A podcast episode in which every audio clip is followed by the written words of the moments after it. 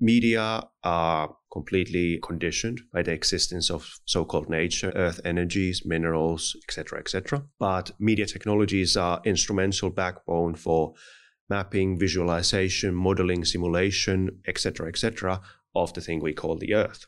Having said that, I'm constantly asking myself the healthy question is this even media studies anymore?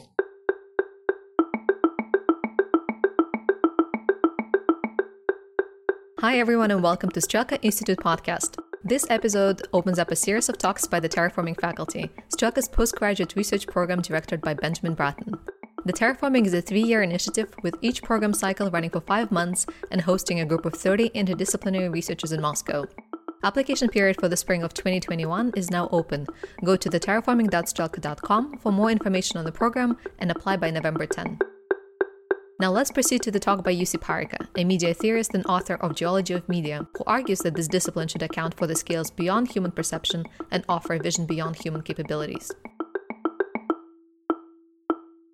So the term of geology of media is, is really a term that might sound awkward to a lot of media studies people, but it does sound also awkward to a lot of geologists. And as such is a weird sort of hybrid term that speaks to the material contexts of contemporary media technologies. Some of it emerges from work in, in a field called media archaeology, but at the same time, it radicalizes the notions of time um, that are needed to understand what contemporary media technologies are as material formations. So, on the one hand, it's pretty straightforward. Media technologies, media technologies are made of minerals, they're made of metals, they're made of synthetic um, materials of multiple sorts. They are quite concretely, um, as such, geological. But also, it implies that as geological, they have these multiple other sorts of temporalities and durations packed in them as well. In other words, um, a concrete example would be electronic waste as a sort of an example of what happens to media after it's not anymore um, used or useful it is discarded, abandoned, and often left as a toxic residue that um, flows into landscapes and becomes, as said, electronic waste. So I was interested in the question of how do we deal with this notion or this sort of a reality of electronic waste and abandoned technological culture with media theoretical tools. How does it need to sort of a feedback to the ways in which we do media theory and think about media theoretical notions of time as well. So there's a lot there that sort of speaks to quite directly into contemporary context of materiality, but also environmental issues that has been at the heart of my work for a long time. But it already implies this key idea that geology of media is not just that we recount the fact that there's rare earth minerals, there's energy systems, fossil fuel systems that are the backbone of contemporary media culture, but it implies switching our scale of reference and it implies switching our scale of both spatial and temporal reference. And that is the sort of a like perhaps a longer term project that I'm interested in continuously as well. So, in other words, um, we deal with geologies of media and geophysics of media, uh, and yet at the same time, it's not merely about rocks. It's definitely not merely, merely about rocks or stones or geological formations, but it's in that framework of epistemologies um, and sometimes aesthetics, even art projects, where we sort of try to understand of what is geology of media.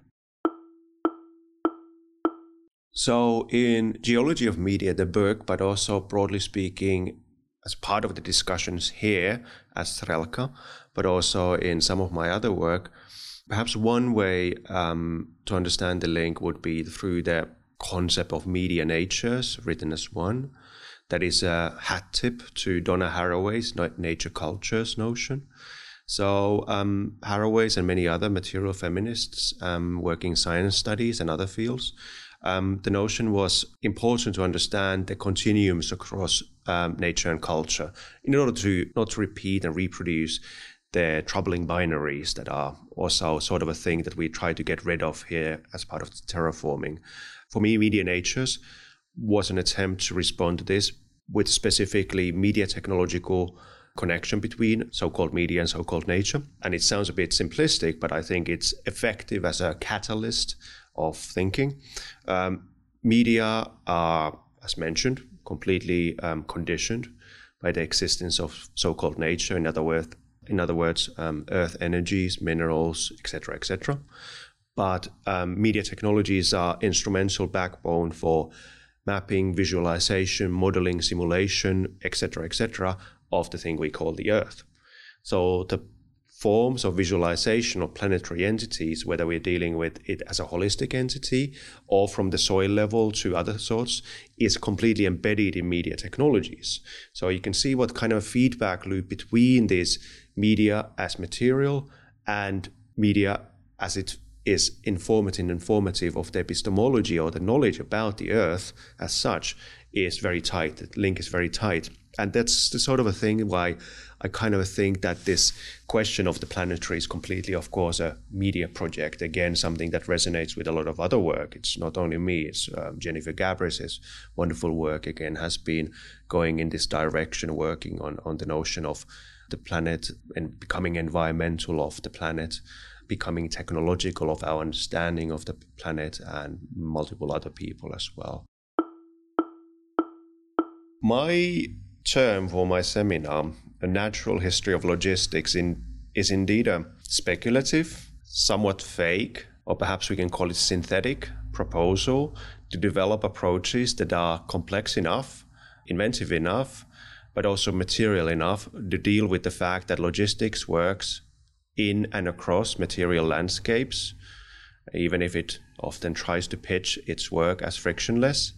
And those material landscapes and materials are themselves already inventing forms of quote unquote logistics. We're trying to come up with proposals for terms for this pseudo synthetic discipline um, that would try to deal with this interfacing between um, natural formations that are forms of automation or at the backbones of contemporary of historical logistic systems and that way trying to also look at the points of friction between logistics and material landscapes, uh, materials as such as well.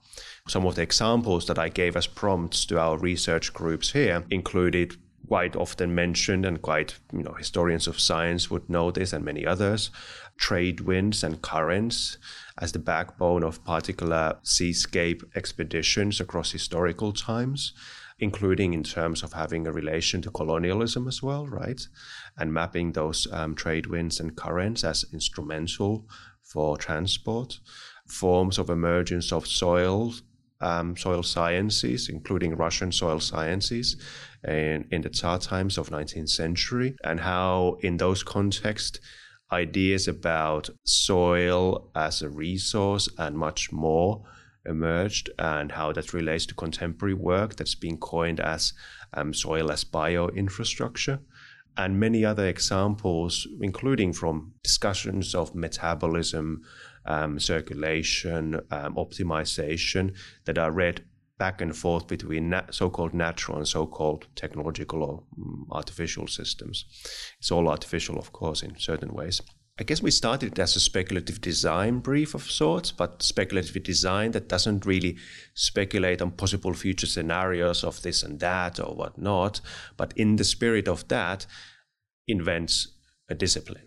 So we're doing it by way of creating a glossary of terms and glossary of projects and based on the discussion so far, we have really exciting ones. Some of them deal with the magnetic poles and their relation to navigation systems. Some of them deal with soil.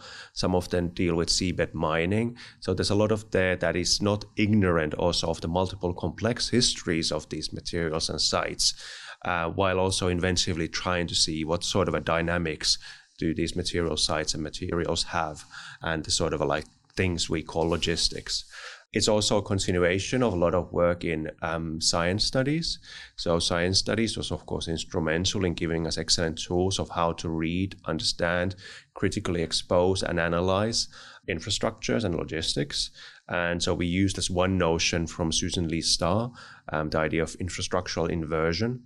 How do we invert the sort of a seemingly often transparent infrastructural and logistical systems and start reading them the other way around?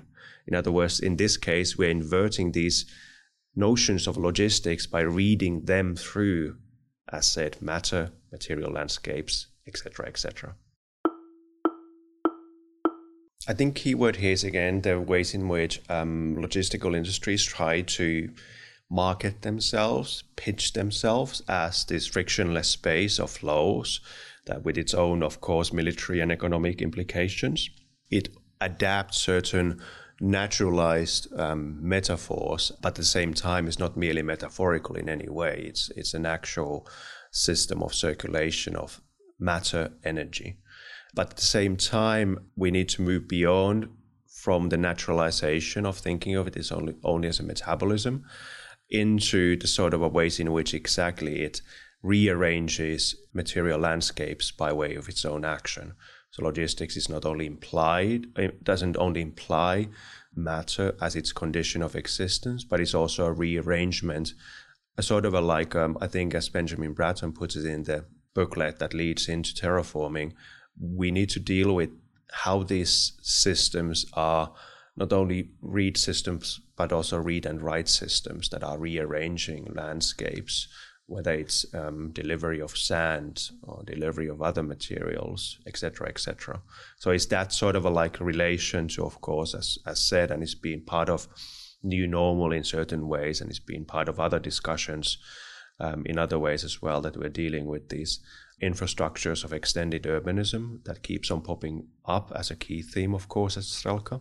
And that's sort of a, like the same body of discussions that I've sort of tried to contribute towards as well, from my perspective, which is a media theory plus bit of history of science, a bit of cultural history, and a bit of analysis of contemporary technologies into the mix. I think that a lot of the things we're dealing with, whether we're dealing with contemporary politics or media culture, contemporary politics of planetary scale systems, implies that we need to be able to shift scales of reference to understand exactly the fact that they are large scale systems and they are not just large scale systems of north, south, east, west, but the interlocking patterns and dynamics. Um, of course, our colleagues in post colonial studies, in feminist studies, and many other sorts of fields have also dealt with this exactly the same problem of how do we understand planetary, large scale, interlocking mechanisms of whether it's exploitation or other forms of violence, but also other forms of, of systems in a way that is sufficiently complex. And I'm trying to do this from the point of view of media theory. And as such, the idea that we're dealing with sort of a geological time becomes a vehicle through which we start to unfold these large scale processes as well. And sometimes they zoom in on concrete technological infrastructures or sites or objects, even. And sometimes they zoom out in order to see that there's um, multiple levels of abstractions that are at play as well. So it's this sort of a play of concreteness and abstractions that we need to get at when we're dealing with whether it's data cultures, whether it's cultures of technological infrastructures, or whether it's it's these cultures of uh, multiple levels of socio-economic realities that are part of it as well. This sounds awfully generic, or let's say it sounds very holistic um, in the sense that it's trying to do a bit of everything. But I guess it's trying to find these vectors through these multiple fields um, and show how they might be interlocked at times as well. And indeed, a key point is that it's always multiple, it's always many, there's always multiple timescales involved also in these determinations of global politics, geopolitics um, and how they are related not merely work of ideologies, but um, sort of material operations of resource distributions, etc., um, etc. Et as well. Um, as such, I don't claim that this is all new, uh, but I sort of try to figure it out in which ways this th- synthetic perspective is useful uh, for a range of things. Having said that, I'm constantly asking myself the healthy question is this even media studies anymore? Um, which I sort of sometimes have to pose myself, especially when I'm presenting these things into in a media studies context. But um, for instance, in this context at Strelka, it's more relieving because I don't have to pretend that it's only by definition only media. It is really this sort of a long tail of interconnections between uh, multiple spatial, temporal, um, technological, social, architectural, urban, and non urban systems. So, the idea of deep time implies an important shift. Um, the idea that we look at deep times of media technology through, for instance, minerals and fossil fuels, and a different time scale of what some people want to call politics emerges. I mean, it is political in that sense. Um, it's just that it's done by way of mineralization processes and resource distributions and whatnot. But I think as important, and again, responding in a way to a lot of themes we discuss as Strelka, it is also very much embedded in the notion polytemporality multiple temporalities packed into um, complex entities. Um, a simple example is sometimes best to understand complex things, and I often use this one. It's um, the French philosopher Michel Serres, who talks about um, also polytemporalities of technological objects. This was an interview um, years ago with Bruno Latour. So Serres' example is the car mm, automobile, which is sort of a broad, uh, broadly speaking outlines as a condensation of multiple technologies. The wheel itself is an ancient technology. Some of the principles of electronics and such might emerge gradually since from inventions since 19th century. The marketing discourse of a car is very future oriented, often uh, futuristic of sorts as well, full of promises of, of sorts. And then we could add, says list um, the ways in which, for instance, contemporary autonomous vehicles are also bundles of time, whether time is the prediction systems of machine learning, cloud based computing of what autom- autonomous vehicles do, etc., etc. So, this sort of a like bundling in of temporalities that defines what technology is, and then our methodologies of how do we unbundle them for analytical purposes is important for me as a way of way of a methodology of looking at geological time that is actually about multiple time scales. And again, the same idea that I was interested in my earlier work as well is that what are the notions of time that are adequate and complex enough for our contemporary times?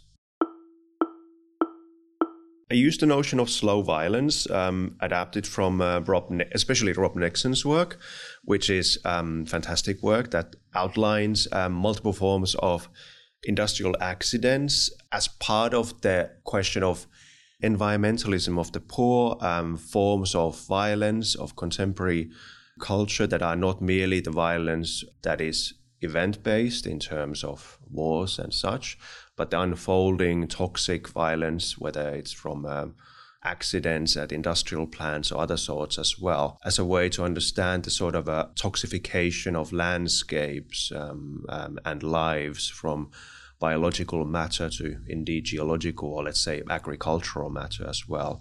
I think that was a really interesting way for me then to start understanding the question that I mentioned earlier as well, as in terms of what is, for instance, electronic waste as part of this legacy of long, um, slow violence of technological culture as well. Not merely the fact that uh, we often in media studies um, discuss, and for good reasons, uh, forms of contemporary emergence of uh, very troubling political, um, right wing, racist, what kinds of voices in media representations. But the fact that there's a material side to a lot of media technologies that we need to account for in terms of environmental impacts. And that's part of the ways in which I try to deal with it as well. And I think it's a key connection here. And I think that the relation to colonialism is, is clear as well in terms of a bigger picture where um, a lot of contemporary forms of resource extraction and indeed un- underlining the notion of extraction here when it's dealing especially with um, certain mineral mining and certain forms of other resource extraction is still reproducing the patterns of colonial um, forms of extraction that are the sort of historical underpinning factors through which a lot of the um, extraction and, and such happen on indigenous, indigenous lands. They happen whether we're dealing with mineral or, or of um, energy extractions um, on in, indigenous lands and in relation, in particular relation to um, um, um, the global south, if we want to use those terms as well. not ignoring the fact of, for instance, the very important and interesting debates now that we need to be looking at the Arctic North in relation to, for instance, Sami people and various projects that relate to drilling, etc., etc., on uh, Sami people's lands. The question of violence is indeed is a question of ecological violence in the broadest sense as well. In terms of indigenous lands, in terms of um, landscapes, in terms of non-human lives as well. So that's a sort of important thing of how to again connect these seemingly very um, human oriented questions of media communication technologies to the broader question of ecology. Felix Guattari, the French philosopher, was a great influence in terms of how I started thinking about this.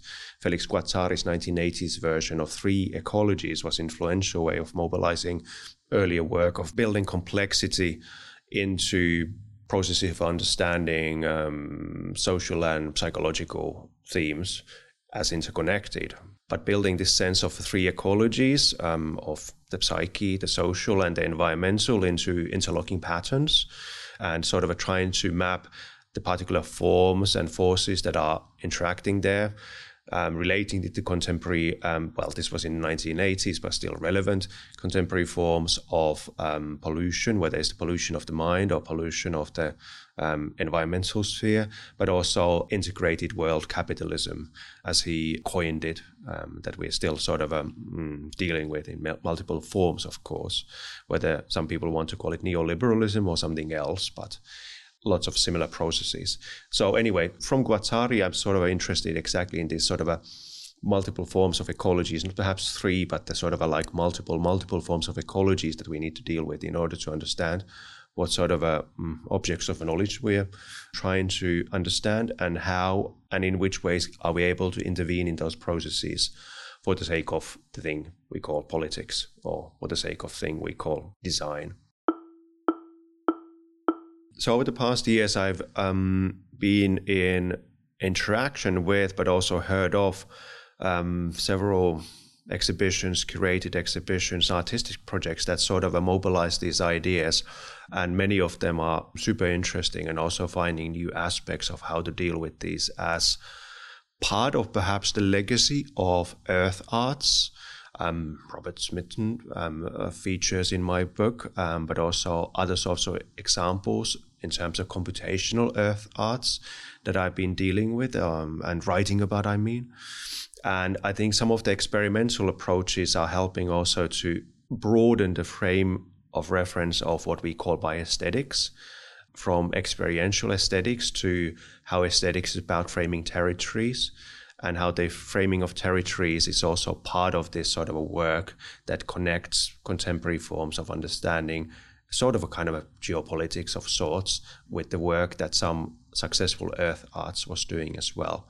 It's not merely kind of at the usual business as usual creative work, but trying to think of um, the material infrastructures in which artistic work unfolds, not merely creating new art things in the world, but actually artistic methods become a way of excavating the multiple scales and multiple temporalities of the world already existing, right?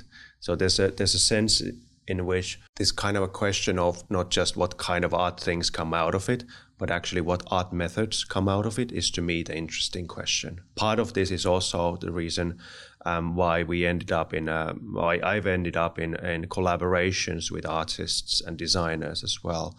Um, there's multiple, but some often include um, work with Samir Bhowmik, who's a Helsinki-placed um, artist, architect, and designer who works also in scholarly ways, who's dealt with energy infrastructures and material infrastructures in creative ways and trying to expand the questions of deep time in such ways. The other one is Abelardo Gil Fournier, who also gave a um, guest lecture here as part of terraforming, and the work we do together on questions of plants, vegetal life, media formations, and the ways in ways in which um, the history of science is about biological or plant life is already a way of framing questions of territory and surface. So we kind of dip in and out of questions of 19th century analysis of light, but outside photography and through um, research into plants. Uh, we dip in and out um, work by Vladimir Vernadsky and the biosphere as planetary scale sensing system that we call plants and energy transformation that we call plants and other life. And we brought, of course, in this context, we brought them as part of terraforming discussions, but we're also developing a book out of these with Abelardo. So these are the sort of like, for me, personally, it's been about finding interesting collaborations that also help me to move on and further with some of the things I'm trying to do by way of concepts. But I think in some of these works, it's interesting to see what it means as a put into context of aesthetic vocabularies, but also material practices. And that's to me the crucial thing here as well.